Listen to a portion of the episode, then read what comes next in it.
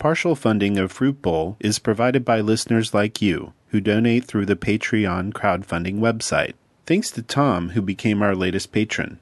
Find out more about becoming a patron at patreon.com/Fruit Bowl Podcast. There was just like a moment when I just like, stop fighting. Like, you're gay. Like, accept it. You like guys. Like, let yourself go. And from then on, it was like masturbation was amazing. Masculine tops. Power bottoms. Butch girls. Femboys. Bears. Otters. Unicorns. There's no shortage of labels that queer people use to describe different sexual identities and preferences. But how do we navigate that horny, thorny path between realizing we're queer and deciding which boxes to check when filling out our dating profiles? Fruit Bowl explores the unique ways we develop our sexual identities by sharing the sometimes messy, always fascinating, real-life sex histories of queer people. Our first introduction to sex. The embarrassing moments we'd like to forget. And the reliable bedroom moves that we've discovered along the way. Basically, all the stuff we wish we'd known when we first came out. Interviews are edited for clarity and brevity and are approved by each interviewee before being released. Thanks for listening. Let's begin. Welcome to Fruit Bowl, an oral history of queer sex. I'm your host and the creator of Fruit Bowl, Dave Quantic. Today's episode features my interview with Adam, a queer sex advocate, filmmaker, and nightlife promoter living in New York City. Stick around after his interview for a conversation I share with my friend Pete about what to expect when you go to a sex club.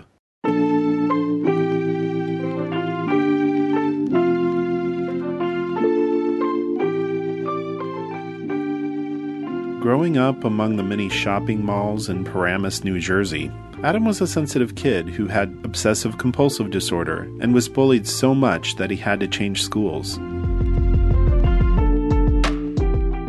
Once he came out, Adam's parents were supportive, and he soon discovered that his younger brother was also gay and was Adam's polar opposite when it came to the, quote, gay lifestyle. A therapist helped him accept his sexuality and also gave him some valuable advice for negotiating bottoming with overly aggressive tops.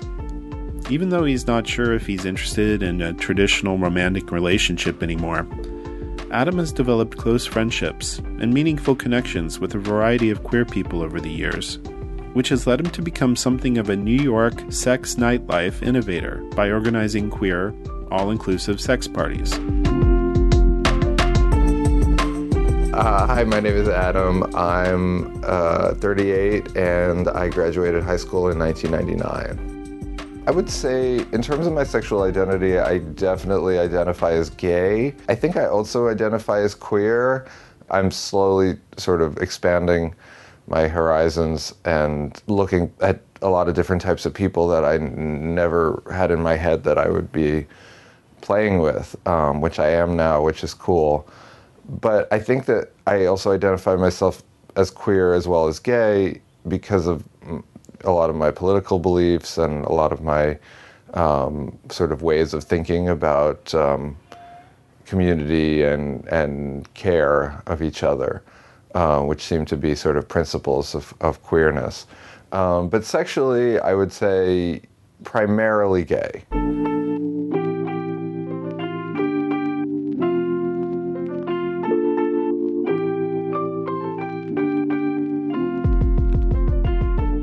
I grew up in Paramus, New Jersey. It's a suburb of New York. For people who don't know, it's about 20 minutes across the George Washington Bridge. Paramus is known as the sort of commerce center of northern New Jersey. For most of my childhood, New Yorkers would flock to my town because they had, at the height of it, 7 malls. In one town. And so when people talk about like Jersey and the malls, and they're usually talking about Paramus. I really like Paramus Park, which was a simpler mall than the Garden State Plaza, but the Garden State Plaza was overwhelming, and also I was always terrified that I was going to run into bullies, which was a kind of recurrent theme of my childhood, just being really scared of bullies.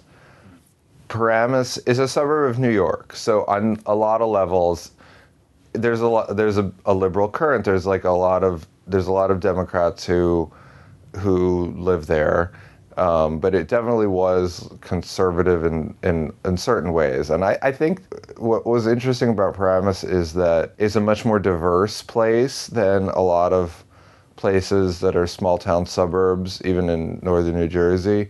You know, there were a lot of Indian people and a lot of Asian people and not very many Jewish people, which I was. And, you know, I was usually one of two Jewish kids in my class.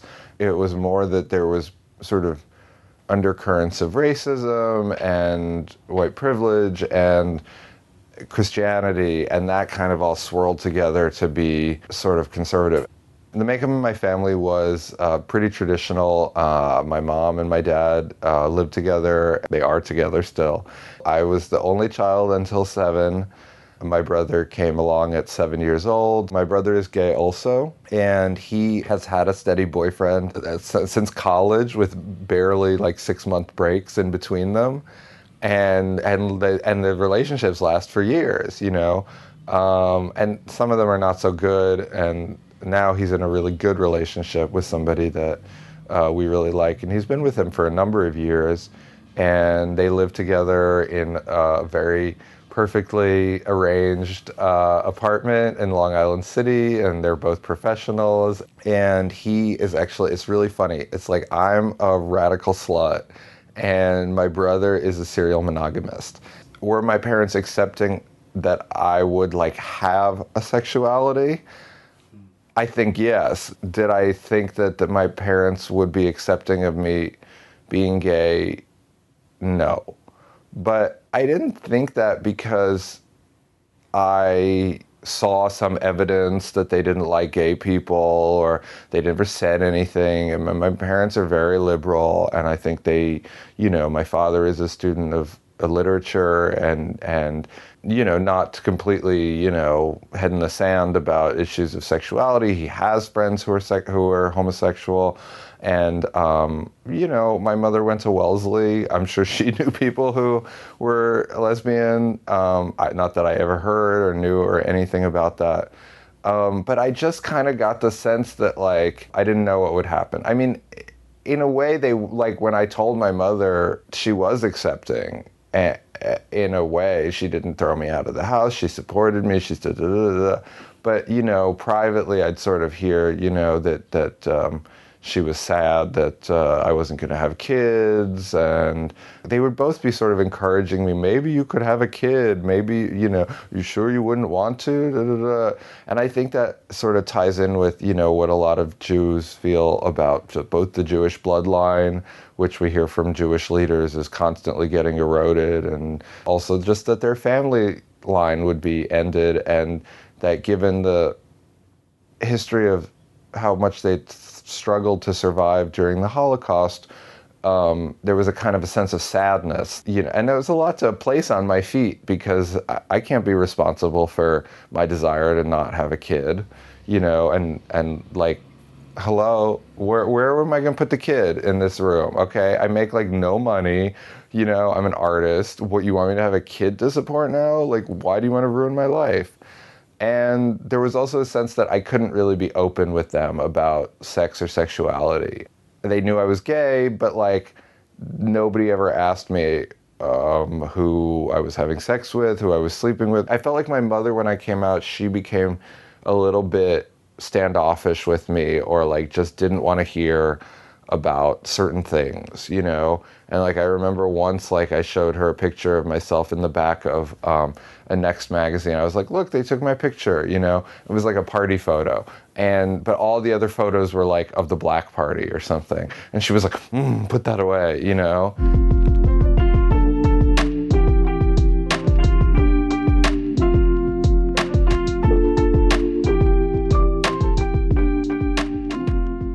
I had an early incident when I was like 12 or 11, and I went into a convenience store that we visited a lot to get soda for my mom, and when I was there, I was like, oh, I'm gonna get a magazine or something, and I went to the magazine shop, sort of stand, and I was looking, and I saw this magazine called Adam, which is my name, and I was like, and it was gay porno, and this magazine had been placed like in the kids section, so I was like, And I was like so gobsmacked by all this stuff, you know. The guy and the owner like caught me, like, hey, what are you doing? Look, stop looking at. And I was like, oh, okay. And I like paid. He was like, you are not 18. And I was like, okay, I'm sorry. And I went out in the car and I felt so guilty. Like I think also when I was 11, 12, I'd been sort of somewhat indoctrinated or hopeful that there was a God and that he was going to like make shit work out for me because like it hadn't so far. So I was like, okay, I have to obey God's laws. I was, you know, and I felt I had done something wrong and I had this pit of guilt in my stomach. It was so intense and painful. And I just thought, this is what guilt feels like. And by the end of the car ride, I was sort of like, I'd been praying and I like confessed to my mother. And I said, I did this thing, and I looked at this magazine, and one thing I haven't told you is the magazine was like guys, and she was like, she didn't say anything bad, really. She didn't ground me, she wasn't angry, she just said, you know, that I probably shouldn't do that again, and she wasn't gonna ground me, but, you know, thank you for being honest, and then when I got out of the car, I farted, and I realized that all the pit of stuff in my stomach was not guilt, but was like just terrible gas. And I felt so stupid for telling her and for like processing it that way. But I think I kind of just had to. And then we sort of forgot about it until like I was 16. I did another like sort of mini coming out after, because I was having dreams that were gay and sexual in nature. And I remember telling my father, you know, I had this dream and I'm really worried it means I'm gay. He's like, well, dreams are dreams and dreams don't mean exactly what you think they mean. And so, you know, I don't think you have to worry about anything. I think really what was going on was both my parents probably from an early age suspected that I might be gay because I was artistic, because I was maybe fey, or I think that they just both were like kind of like, this is probably what it's going to be. And they were worldly enough to be like, well, when he comes out, okay, we can deal with it. There were still things that I like sort of fought back against them, like I said, with my mother not wanting to hear about that, which sort of still goes on today. They don't, you know, we don't talk about any my sex parties that I throw. We don't talk about anything that I do, you know, or my identity as like a queer, kinky, you know, slutty hedonist. But it does feel like that there's a part of me that I just can't access with them. And I've made, over the last like 20 years, I've really tried hard to make inroads. I just like spending time with them. It doesn't need to be a dinner, you know, and we can just go see a movie or do something. And my father has done a lot to sort of correct a lot of the sort of disinvolvement he had with me during my teenage years when I was really kind of a fucked up asshole. And he calls me every week or so. He asks me about my sex life. You know, he doesn't really need to know the details, but he wants to make sure that like, if you're getting laid, that's good. I've been pretty open with him lately about it, just being like, no, I sleep with a lot of people, and I have a number of different, you know, friends with benefits, and I deeply love these people, and we have great sex, which is nice. So I just said to him, like, I'm not really seeing long-term coupling as something that I'm going to be particularly successful at. And he's okay with that, you know. He's like, okay, well, okay. A couple more years, they might want to come to my sex parties. He might want to.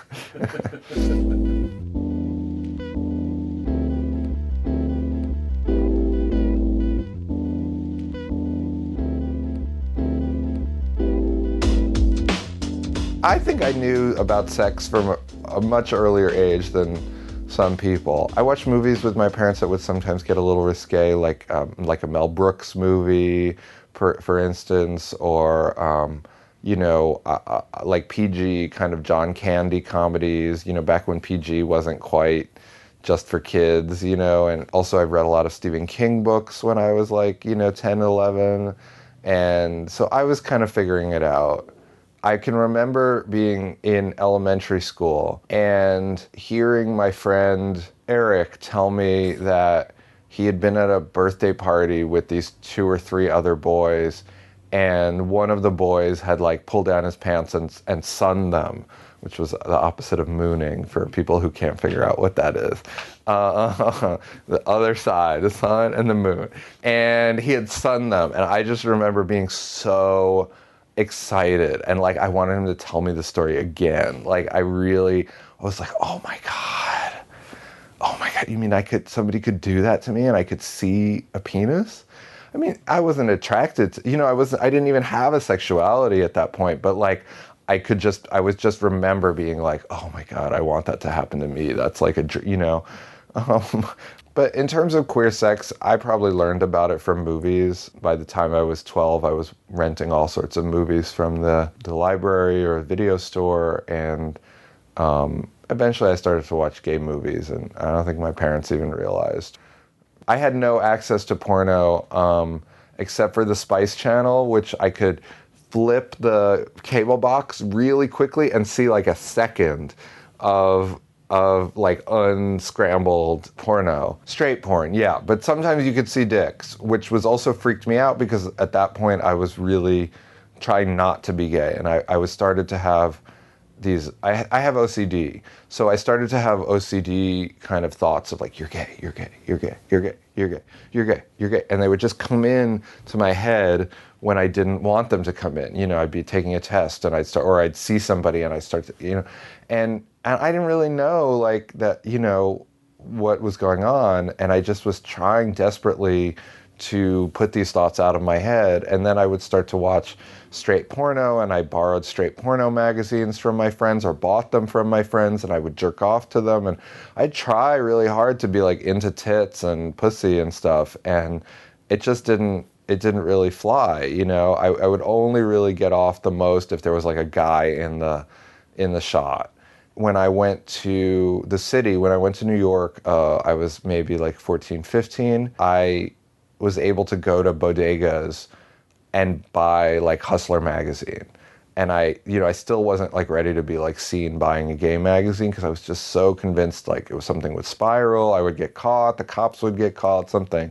So but I could buy like a straight porno magazine. And in Hustler magazine, the back of the magazine would have a lot of ads, like phone ads for phone sex or for, early kind of mail order services or personals and things like that. And you would always be like 1 or 2 sort of shots of like, gay guys hooking up, and it would be the gay line, and I would like jerk off to that. So that was kind of my first experience with that. In my summer of like when I was 13, I was inside almost the entire summer because I'd had such a terrible experience in my 8th grade year, being bullied in part for perceived gayness, but also just because I was a target. And I made my mother send me to a private school for high school. I was like, I'm not going to public high school with these people again. I'm not spending 4 more years being, harassed and bullied and hiding in the bathroom when there was a substitute teacher and stuff like that, So I was inside, and I just remember it was like a summer of like fighting it, watching stuff and watching movies and hoping that something didn't like kind of come through the TV that was gonna trigger me in some way. And I think this just was like, there was just like a moment when I just like, stop fighting, like you're gay, like accept it, you like guys, like let yourself go. And it was really like intense, and I just had to kind of have this release. And from then on, it was like, masturbation was amazing.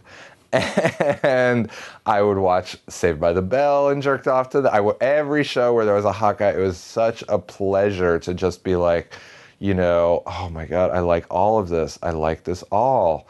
And it's like a war, It's like the two sides fight each other. I mean, you can't control your sexuality. I mean, you can control your behavior, but you can't control what you're turned on by. You can open your mind and be more expansive and realize that the narrow things that maybe you first liked at first, that there's more to sexuality than that, and there's more to, people than body parts. But initially, it's primal attraction that's there, and you can't really fight it.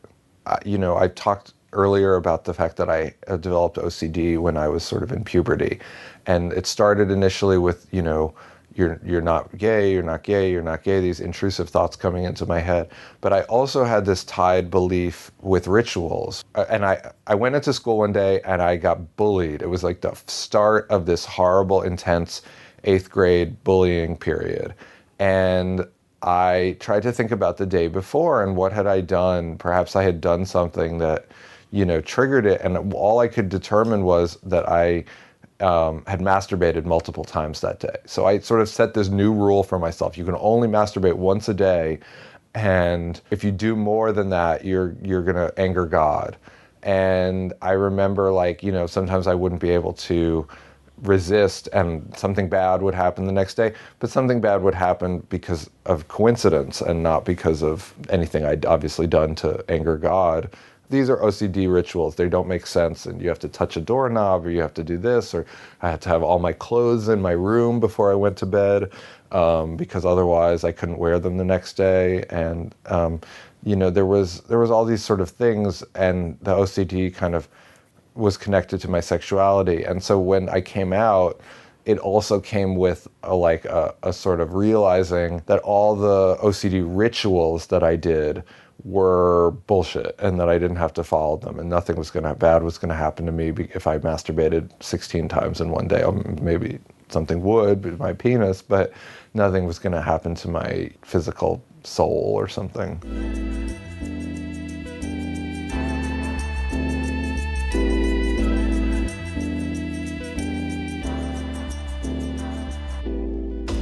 I'm still on my journey of learning how to have sex at 38.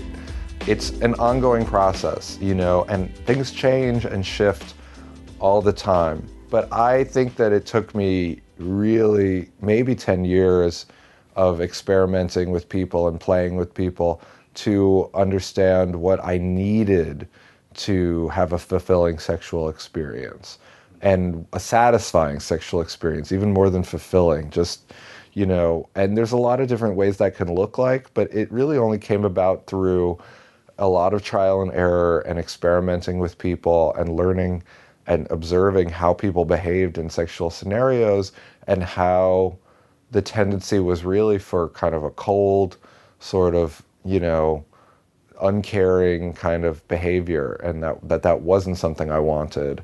And although I wanted it sometimes, and so it was more personal experimentation. The first time I did anything with another person, I was 18.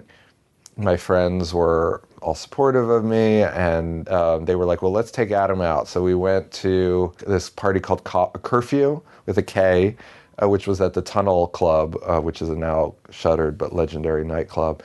And this was their, like, gay twink party. And it was so awful, and the crowd was so cunty. I was like, this is not for me. This is not where I need to be, you know? And they were like, well, let's go to the Cock. And the Cock is this notorious gay bar in New York, which somehow thrived during the crackdowns of the Giuliani era, probably because of the crackdowns of the Giuliani era.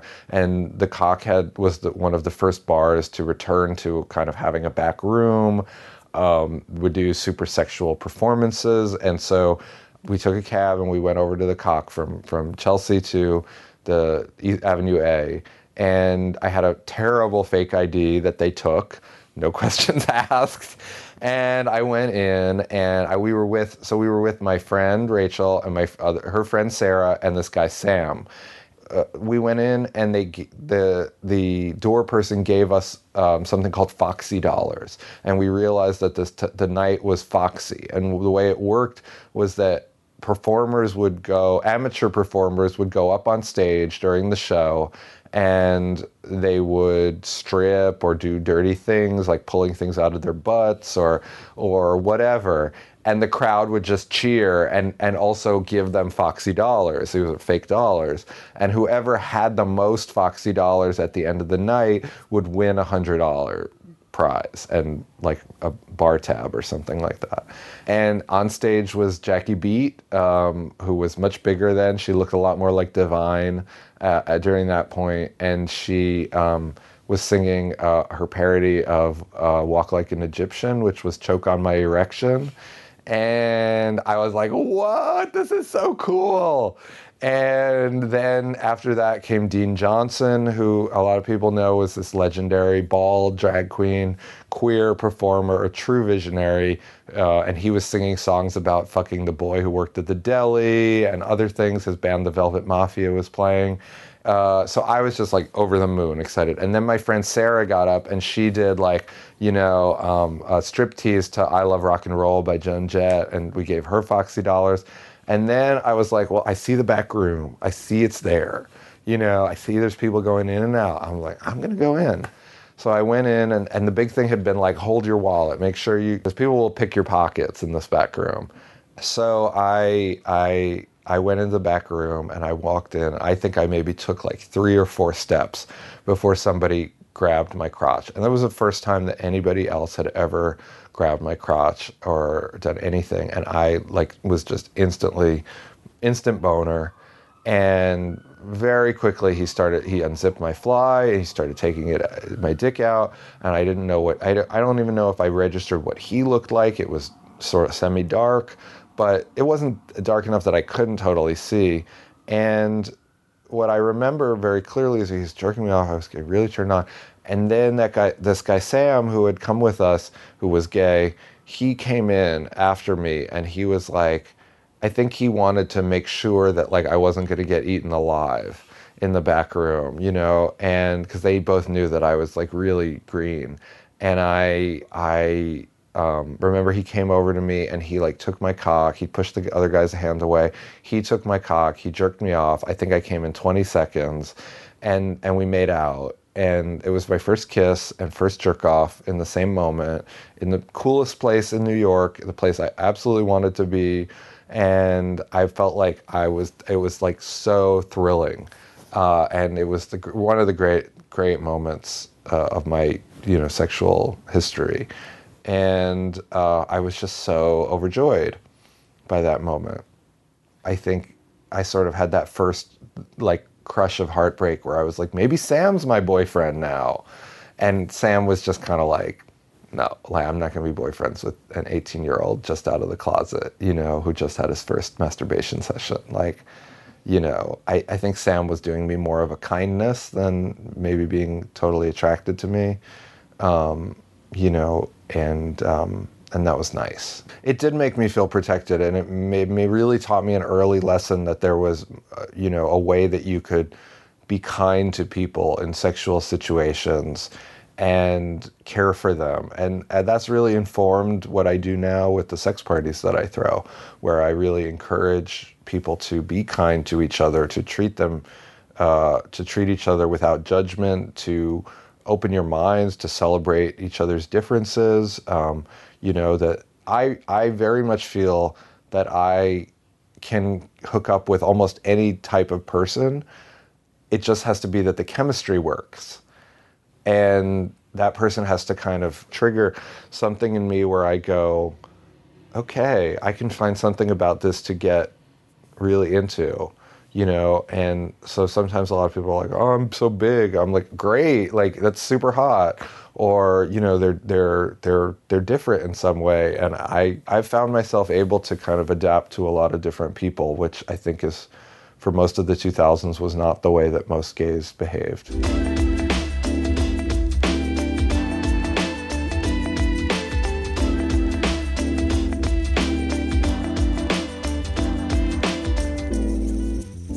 Now that I wanted to hook up with other people and could hook up with other people and had access to the internet and gay.com and like early kind of chat rooms where you could, you know, message people and say, oh yeah, I'd like to do this or I'd like to do that. I very quickly was like, okay, well now I want to learn how to give a blowjob. And so I found this guy who was older, had a giant cock. I thought that was the best thing. I have to have a giant cock, you know? And I went over to his house, and it was an older guy. He wasn't unattractive, but he wasn't really, he didn't really sort of turn me on too much. His cock was very hot, but he essentially face fucked me, and it was really painful, and I didn't like it, and he didn't seem to register that I wasn't liking it. And I just remember being like, oh, and I left just feeling like totally deflated and defeated. And like I just sort of made a wrong move, you know, like I really fucked myself. And I think one of the things that I found out when I went into therapy that later that summer, because I was, it brought up a lot of anxiety and depression when I started to realize like how the world was suddenly like treating me differently, but also how I was sort of like, okay, I'm a new person and I don't know what the fuck I'm doing, and I have OCD that hasn't been treated, and I need to deal with it all at the same swirling moment, and started to just be super outraged by all the injustice. And so I went into therapy, and I think what happened was like I would start going to like glory holes and cruising places, because that offered me a way to reduce somebody to just a body part through a hole, or just something. There was a barrier between me and another person. And I think it was sort of rooted in that second experience where the guy didn't have any kindness or care for me. You know, now we'd say things like enthusiastic consent, meaning if you can tell somebody's not into it, or you check in with somebody and they're not saying, yes, yes, keep going, you know, people give up their agency when they feel there's no other choice. And I did that a lot. And so when I went to cruising spaces, it was many times successful and able to sort of put me at, you know, okay, there's just a giant cock coming out of this hole. And that was easier to deal with than the idea of like going on a date with somebody, seeing the casual cruelty of somebody, trying to date somebody and then having them suddenly dump me, and all these things I hated. I hated the messy interpersonal sort of things that went along. So I kind of built a world for myself where I was just doing those kind of cruising or sordid things. What my therapist and I realized was that me pushing myself to go to places and do things that I really wasn't totally comfortable in doing was in effect triggering probably a lot of my OCD and making a lot of my OCD thoughts and behaviors more intense. And that when I was able to just sort of start to take my own agency and say, no, this is not what I want to do. I don't like this. I don't like feeling pain. You know, I don't like sort of an older person taking advantage of me. You know, when I was able to start doing that, that kind of helped me understand what I did like for the first time. And that I liked these sordid places, but the sordid places had to have a modicum of behavior so that you could correct people who are behaving badly. And if you didn't have that, you just shouldn't go. I remember my therapist told me very early on when I had a very painful early experience having anal sex. It was again the same sort of scenario as the guy who kind of face fucked me and didn't seem to take any notice that I was deeply unhappy, uncomfortable, not enjoying it. This guy was fucking me and he didn't, I was in so much pain. Every entry was more and more pain. And it went on for, I don't know how long, an hour. And I remember going to my therapist and just telling him about this. He was like, okay, so here's what you need to know. The bottom is in control. You are the receptive partner. That means you control what the top does. This fantasy of the top is just going to do whatever they want to you, unless that's your fantasy and that turns you on, that's not what you need to do. And I was like, yeah, it's not. You know, I mean, unless I want to give myself to somebody like that because I tap into somebody's energy, I won't do that, you know? So that was really important. That was really important for me. Generally, I shifted over to being a top, and it took me a long time to find somebody who would let me fuck them, which was weird to think about, but I just didn't fuck anybody topping them until I was 24, 25. And I'd come out at 18, so it was quite a sort of a distance, and I didn't last very long usually when I topped, and so I was kind of like, well, I don't know if I'm great at this either. And I was like really kind of like, oh, maybe I'm bad at sex, maybe blowjobs. And so when I would have hookups, it would just basically be blowjobs and jerking off, you know, and making out. And maybe I'd eat ass, but I don't know. Cut to, I think I'm like, maybe I'm 33, I'm 32. you know, this was only like 5 or 6 years ago, and I'd had a lot of slutty cruising experiences and fun, sexy times and all sorts of things. I started to feel better in general about my sex and sexuality and my ability to have it and my desirability. And I was taking Ambien to sleep, which I did for about 10 years. I had this boy that I had met in San Francisco, and he was actually lived in Berlin, but he was from Mexico, and he was so gorgeous, named Enrique. And he came to New York, and he was here while when I was back here, we both sort of came back at the same time from San Francisco, or he was visiting New York from San Francisco, something like that. And before going back to Berlin. And he was like, he messaged me, he was like, you want to come over? I was like, yeah. I was like, but I just took my Ambien to go to sleep, but it was okay because I also sometimes like just taking the Ambien and staying up and getting like kind of high from that, and then eventually like sort of making myself fall asleep. And so he came over, and you know, we were hooking up, and he was just like, I'm gonna fuck you now. And I was like, sort of thought about it, and I was like, okay. I was like, but you should just know that I've only done it where it's felt painful. I've never experienced pleasure, and I can't promise that I'm clean. And if I say stop, we have to stop. And he was like, okay, that's fine.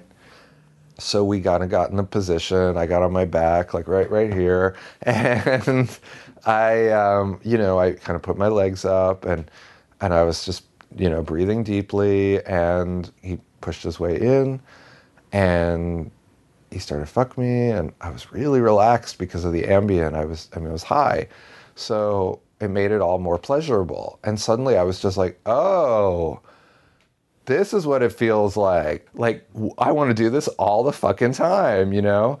So when I became more of a bottom and I started experimenting, and I, you know, found more friends in the sort of queer Brooklyn community, and Scruff and the apps were a huge thing for me. I was just having guys come over from various apps, and we would hook up, and eventually I met this kind of group of friends, and I started throwing parties in this room.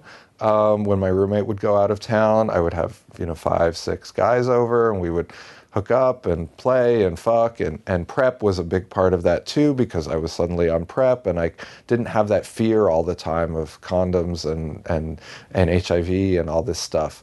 So that kind of all swirled together in a perfect storm. And I used to go to these sex parties at this club where I do my parties now. And the parties themselves were very restricted to a certain age. After 30, you were like basically not the target range of the party. I'd been shunned also at bear events where I was like super hairy. I thought, oh, this is perfect. I'll fit in with the bears who say they are all about body positivity and acceptance. But because I wasn't super big, I was not desirable to people. So I felt all these kind of ways that I was like not in everybody's sweet spot.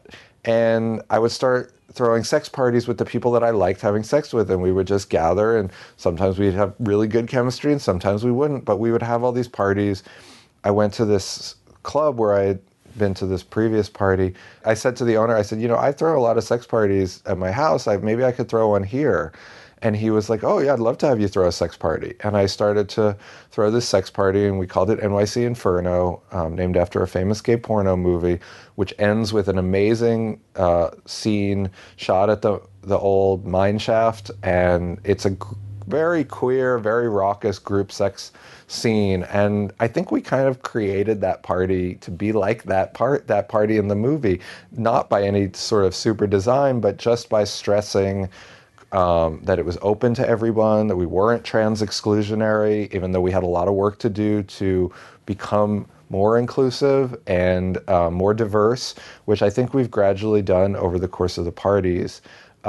We do creative themes every month. We had a party called Fuck E Cheese, which was our spoof on Chuck E. Cheese and Showbiz Pizza themed restaurants. We had, you know, a fisting ventriloquist act and a ball crawl where people were, you know, having sex in. People are usually wearing underwear, jock straps, or naked, or some kind of other outfit. Maybe they have their shorts on. Maybe they have their whole, all their clothes on. We don't make people mandatorily check their clothes because for a lot of people, especially people who are trans or queer, gender nonconforming, it takes them a little bit longer to feel comfortable enough to really shed their skin. You know, as our party goes on, people generally, those people generally start to, you know, lose those clothes and get into the spirit of the party. That's generally the structure of the party. People go off and they play with whoever they want to play with. Some people stay 2 hours, some people stay till 4 a.m. And you just see kind of all manner of acts. People do fisting, people do, you know, you'll see, you know, cis women and trans folks hooking up, trans women, trans men, a lot more trans men than you'll find at any other, I think, gay party that's sort of sexually focused. And so, yeah, there's nooks and crannies, there's slings, there's glory holes, there's, you know, all sorts, there's a piss tub.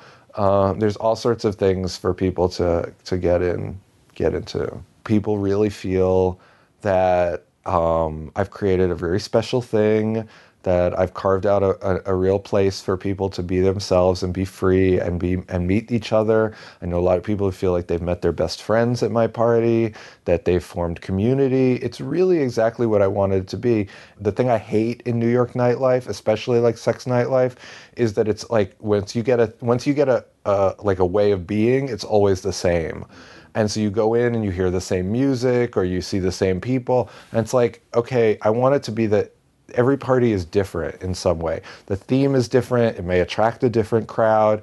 It's different every time. And so I think that I'm definitely have taken what I've learned about bad behaviors and good behaviors and the things I liked.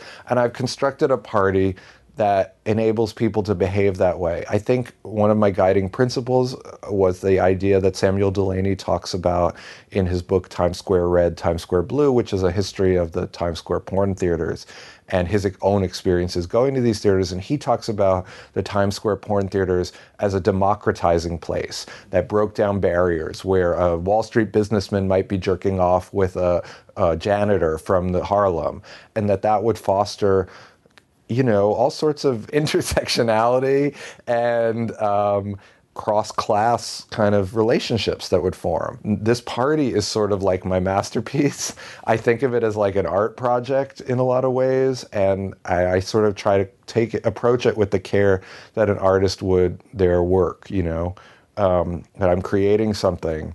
You know, it's somewhat transactional. I don't go out much anymore to meet people at bars because I have my party, and what could be better than that, you know?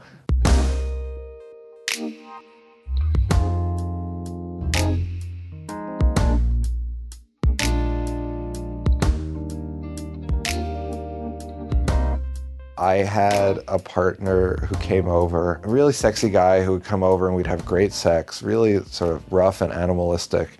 And I remember, like, his skin would always be kind of like salty because he spent a lot of time like at the beach and in the water. And so I remember he came once and he was kind of like, you know, I was like kind of kissing him, and we were in the dark. We were like, I don't know why, but it was just like, let's keep it dark, you know? So we were like hooking up, and I was tasting his salty skin, and it was so good, and it was great. And then I started to taste like something else, and it was kind of like we were throwing each other. I mean, he was tossing me here, he was tossing me there. We were slamming together, you know, and you know, passionate kissing, really deep. And I started to taste something else, and I was like, what's going on? I didn't know. I was like, okay, but I was like, it's fine. It's just the skin. It's just this salty sort of skin taste that's kind of tingling in my tongue. And I was like, this is really hot, but I want to see you. I want to turn on the light. He was like, okay. So I turned on the light, and he like got this look of like horror on his face. And he was like, oh my God. He was like, I think you're bleeding. And I like was like, no, I don't think I'm bleeding. And then he was like, oh, I'm bleeding. And I was like, is there blood all over me? He was like, uh-huh. And I went to the mirror in the bathroom, and I was like, my face was like covered in like blood, like all from like all over here. Like it was just like I'd been in a horror movie or something. I was like, blood had just been all over me because we'd been doing all this like really intense sex, you know, and obviously he'd had some nosebleed. It was like super intense and embarrassing because I suddenly had to shift into this because it was pre-prep. I suddenly had to shift into this like freak out over blood and HIV and stuff. Are you sure you've been tested? Are you sure you've, you know, I was real freaked out by it. And he was like, no, it's okay. I was okay. It's okay. And I was also freaked out because I was like, you know, he probably feels terrible. And I was like, so we found a way after I cleaned up to like hook up again. It took a while again to get back into the rhythm, but not like that intense or anything, obviously. But we got each other off, you know? And so that was an embarrassing experience, but it did not derail the night. It just momentarily screwed it up.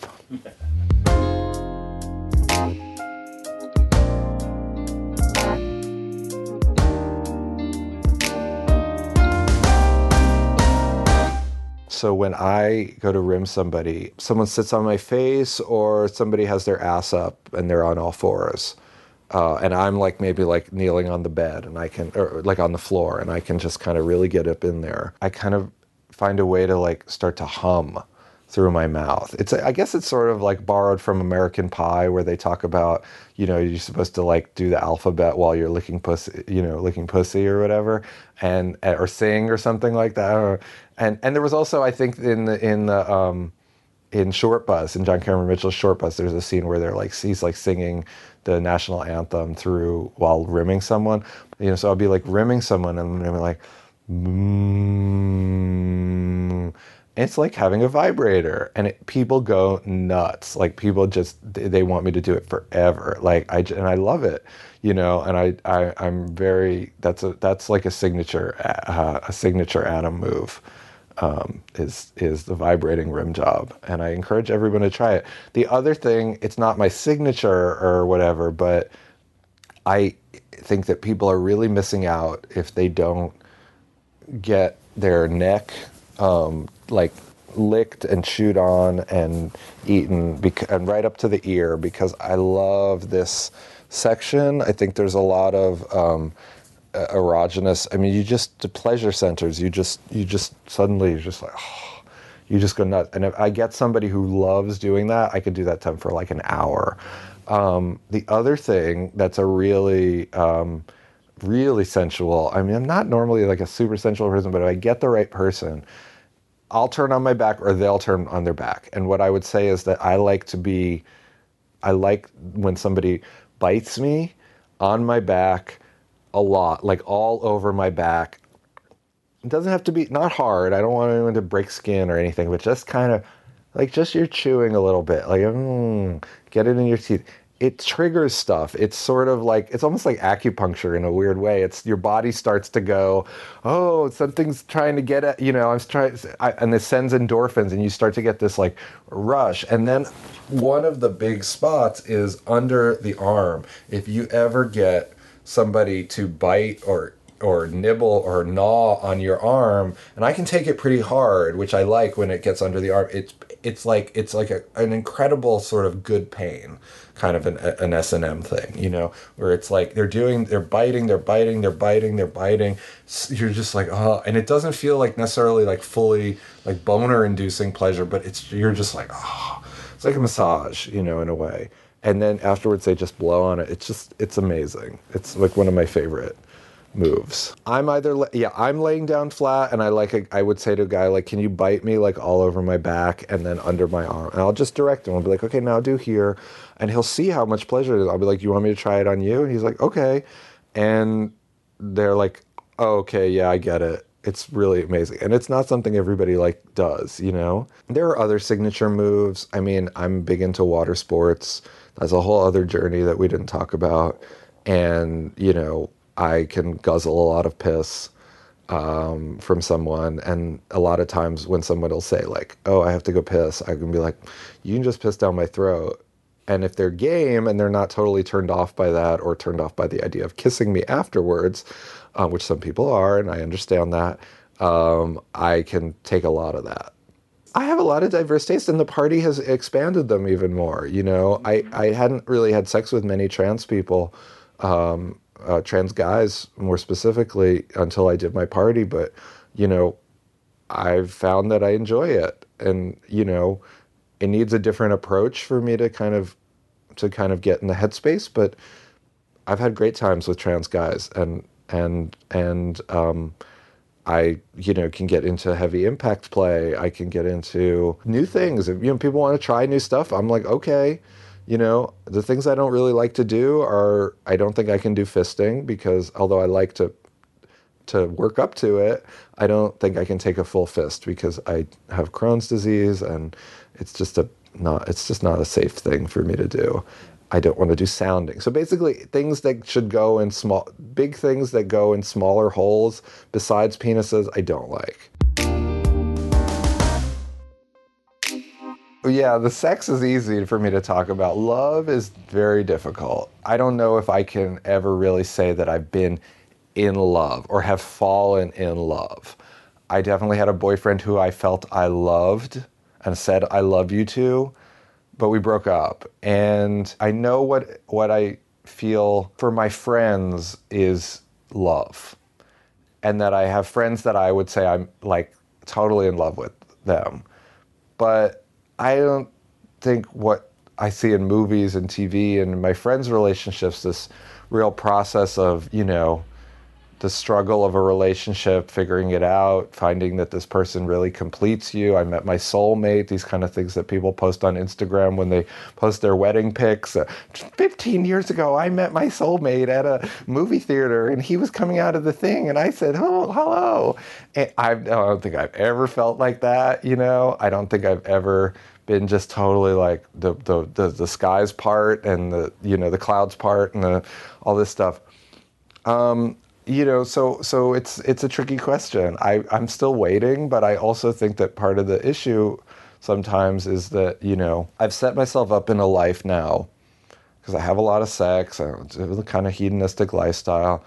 I get a lot more pleasure out of, like, having sex with my friends and my friends with benefits and my fuck buddies, however they want to identify, or just, you know, people I meet at my parties or at other people's parties. I have a lot more pleasure than I do in romantic settings or in relationship settings.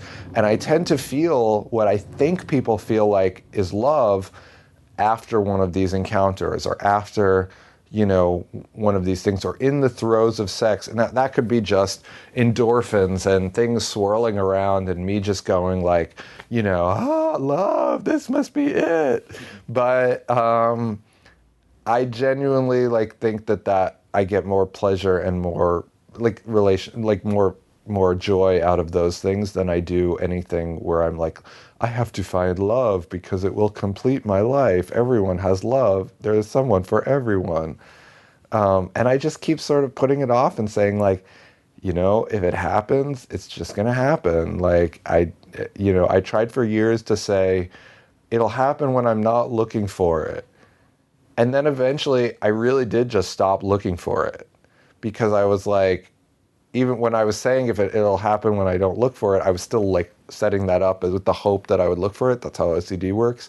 And I was like really trying to figure out how I could be, you know. I think that I do not look for love. I don't necessarily think that I would be a good person in a relationship. The relationships I've had have not gone particularly well.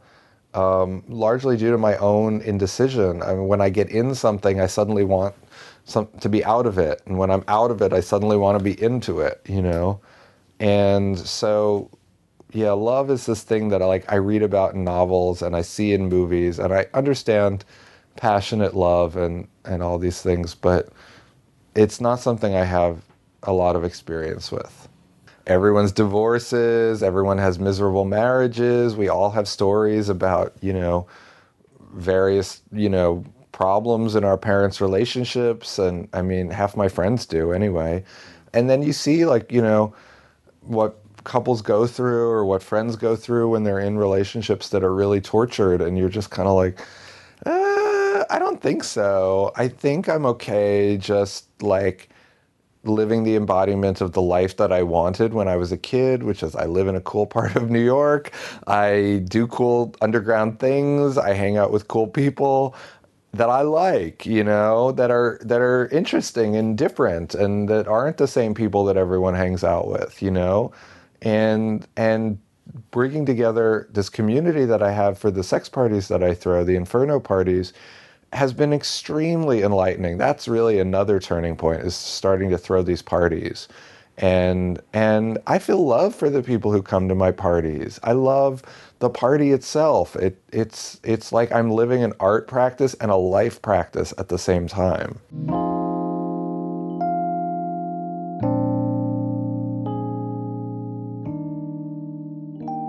I didn't need to force myself to do things ahead of my pace, and that I should wait for something that seems more right and put a little more care into finding what those right things are and determining what I really like myself.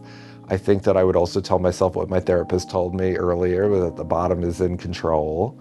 And just also that I am in control, that I have agency, that just because I am young, which I was when I was sort of starting to experiment, just because I was 18 and desirable doesn't mean that I have to submit to the whims of these primarily older guys that I was experimenting with, because young guys weren't very interested in me.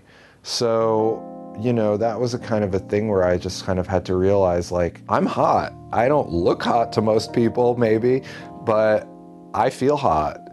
And I have a lot of sex with people, and I think I probably would tell people, you know, or I would probably tell my 18-year-old self, like, it's gonna be real good. Like, just you don't need to push so hard, you know? You don't need to master everything like right out the gate. I mean, it's this thing of the second adolescence with gay people where we're suddenly going through it all again. I think my adolescence is like, I think I'm doing my 20s now. And so maybe in the next decade, I'll actually become like a full-fledged adult who's able to like hang a picture on my wall or something, like whatever adults are, buy a duvet cover, you know, not live in something that like looks like a squat to most people, you know, I don't know. 11 years, there's still no pictures on that side of the wall, you know. Yeah, there's time. Yeah, there's a lot of time. Planet's going to be here forever. There's nothing we need to hurry up about, you know? And I'll live forever, obviously. Adam's interview was conducted in October of 2019 in Williamsburg, Brooklyn. I met Adam years ago when we both had films in LA's LGBT film festival, OutFest. His latest job is a producer on a documentary feature about a famous gay porn store in LA titled Circus of Books, which will start streaming on Netflix in March of 2020. You can find out more about his life's other masterwork by following NYC Inferno Party on Instagram. Up next, my friend Pete and I have a conversation about what to expect when you go to a bathhouse or a sex club. If you listen to season 1, you know that after each interview, I had a co-hosting session with a friend and we just discussed different topics that were brought up in the interview. I've since moved these conversations to Patreon, where they're an exclusive benefit. So if you're interested in hearing those longer conversations, you can become a patron. Find out more at fruitbowlpodcast.com, or you can visit Patreon at patreon.com/fruitbowlpodcast.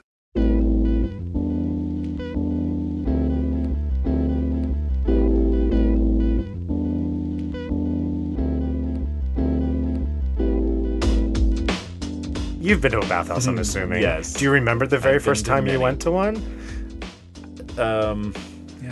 Where was that? It was probably in Los Angeles. Uh-huh.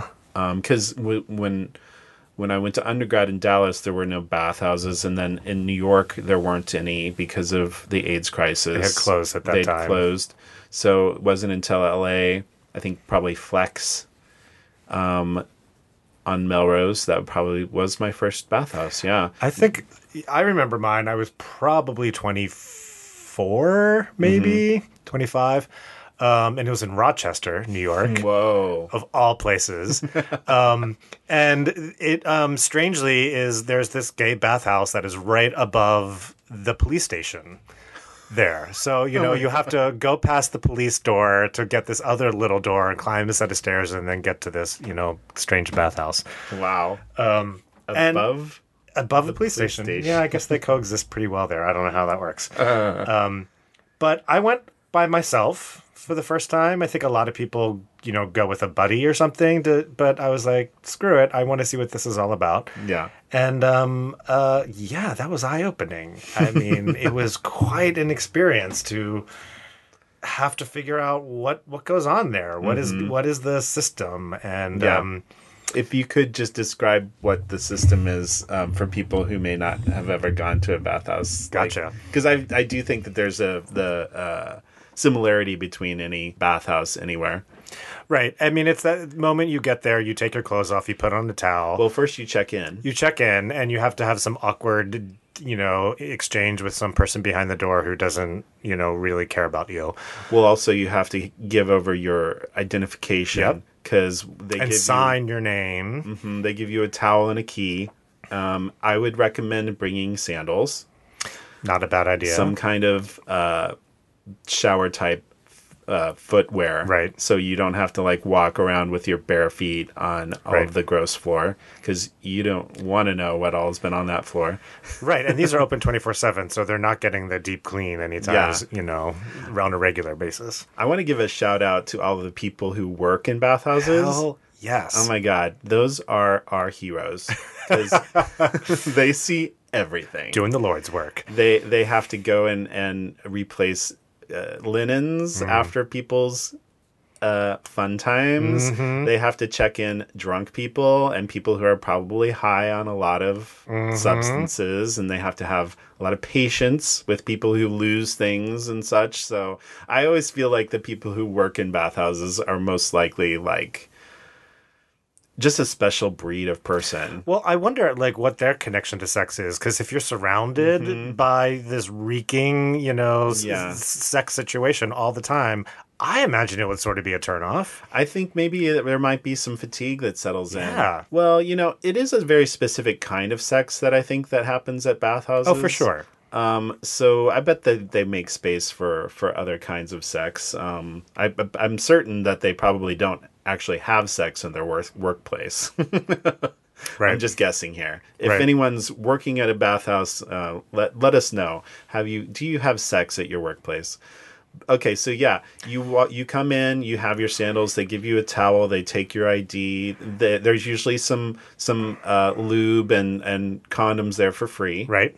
Mm-hmm. And then you find your way to your numbered locker. Yes. And you put all your stuff in there. Or a room. Well, you can get a room. It costs more. Yes. I highly recommend getting a room, to a first-timer especially, because then you have a refuge. That's true. You have a place where you can escape if things become too overwhelming, or if somebody is pursuing you who you don't like. Right. You can lock yourself away. And that's an extreme description. That's never happened to me. I feel like you are pursued at points, I think, in bathhouses, but there's ways around, and there's ways of telling people you're not interested. Right. I generally find that bathhouses are sex positive in the sense that, you know, if someone approaches you and you're not into it, you can just basically indicate, I'm not into it. Yeah. And they're like, okay, they'll turn their attention to somebody else. Yeah. Right. Nobody's really going to pressure you too hard. Because there are other people there. There's plenty of other people there. So obviously there's going to be some body insecurity based on who you see there and how you're comparing yourself with them. But I also feel like at most bathhouses, I see a lot of diversity. I agree. When it comes to, the different kinds of people who go there.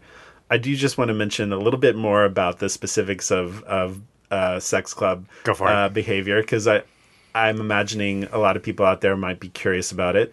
So, like, yeah, you either get a locker or a room. Usually in the room, there will be a locker in the room so that you can lock away your personal belongings, like a cell phone or whatever.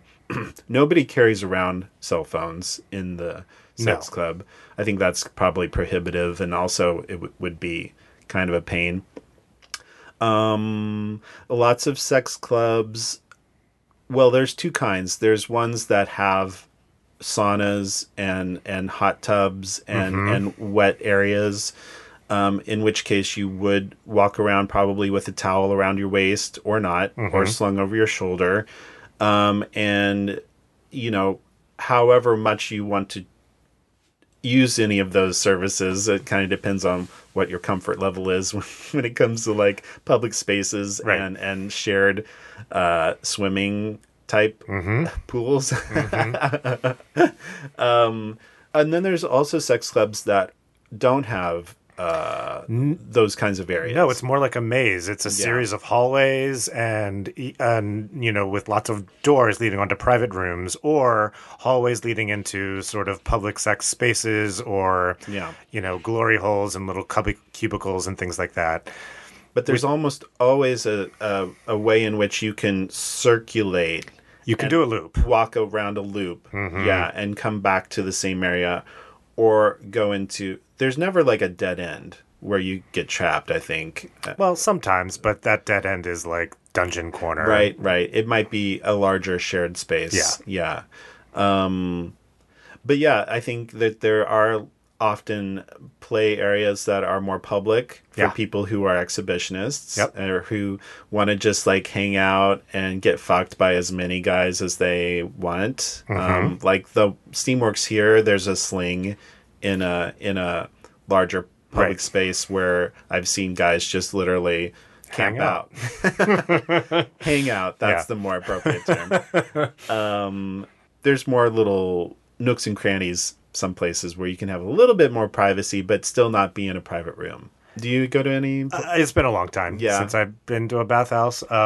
No reason. I've always enjoyed myself at them. I just have other, you know, connections with people that serve that same need, and I don't have to bother. Yeah.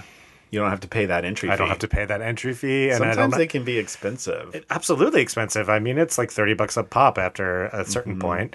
Sometimes 40 if you get a room. Right. Okay. Yeah. And, you know, you never know what you're going to come away with from that said bathhouse. You don't know who these people are and who they've been with. And I've certainly gotten, shall we say, burned in the past. I like to tell first-timers that when you go into a bathhouse, you have to go in knowing that there is a good chance that you will come out without having had sex. Like, that is a potential scenario. Okay.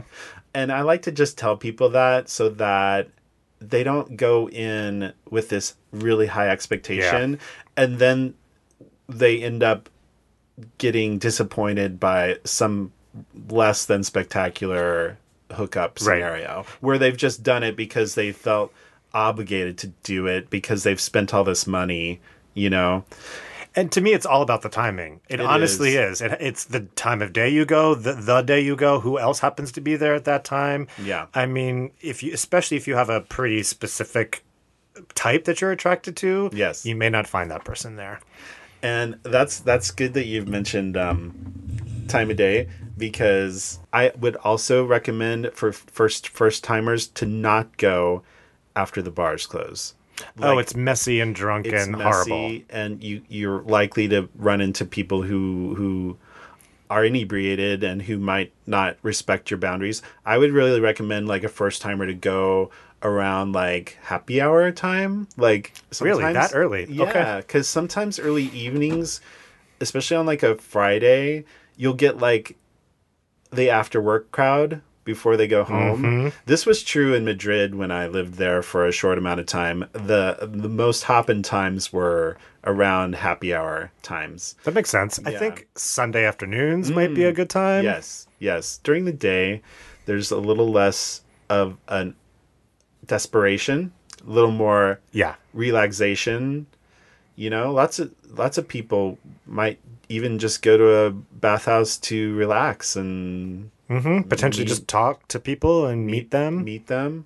Yeah. Of course, having sex is one of the priorities, but I think it's a great way to like kind of shed the technology apparatus that we are constantly sort of living our lives through, and have a renewed sense of cruising. Yeah.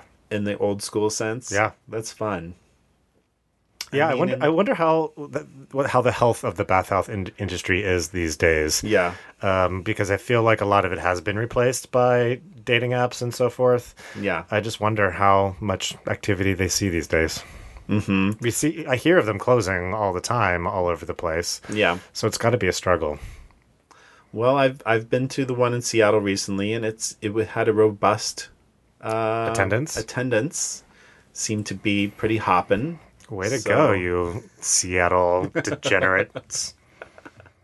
I think Seattle has a kinky reputation, so people might come from out of town expecting a certain experience, and going to Steamworks is a good way to get that. Yeah. Well, thank you for helping me out with the Sex Club primer. Sex Club 101.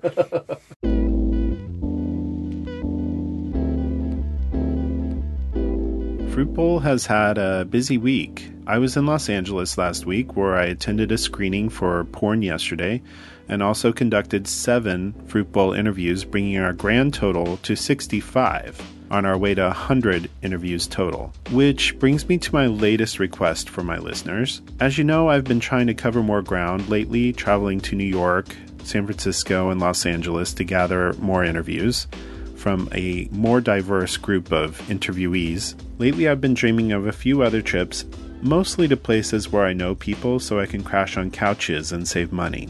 But I realized the other day that I have very few contacts in the southern part of the country. And I just know that there are some amazing people in the South who have a unique perspective on the queer coming-of-age story and how it differs there compared with other parts of the country. So I've decided to ask you for help. If you're listening and you live in the South, or you used to live in the South, or you know people who live there, I would love for you to just reach out to me and put me in touch with people that you think would be interested in being interviewed. The city that I think would provide me the most bang for the buck is Atlanta.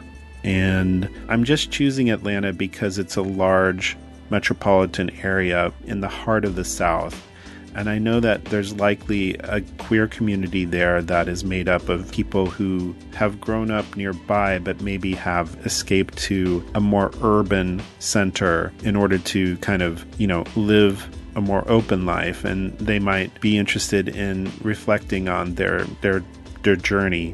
So yeah, I'm just putting that out there in an Oprah-like way, just sort of visioning a trip to Atlanta to record interviews. So if you know anyone in the South, and specifically in Atlanta, who you think might be interested in talking to me and recording an interview, please just let me know.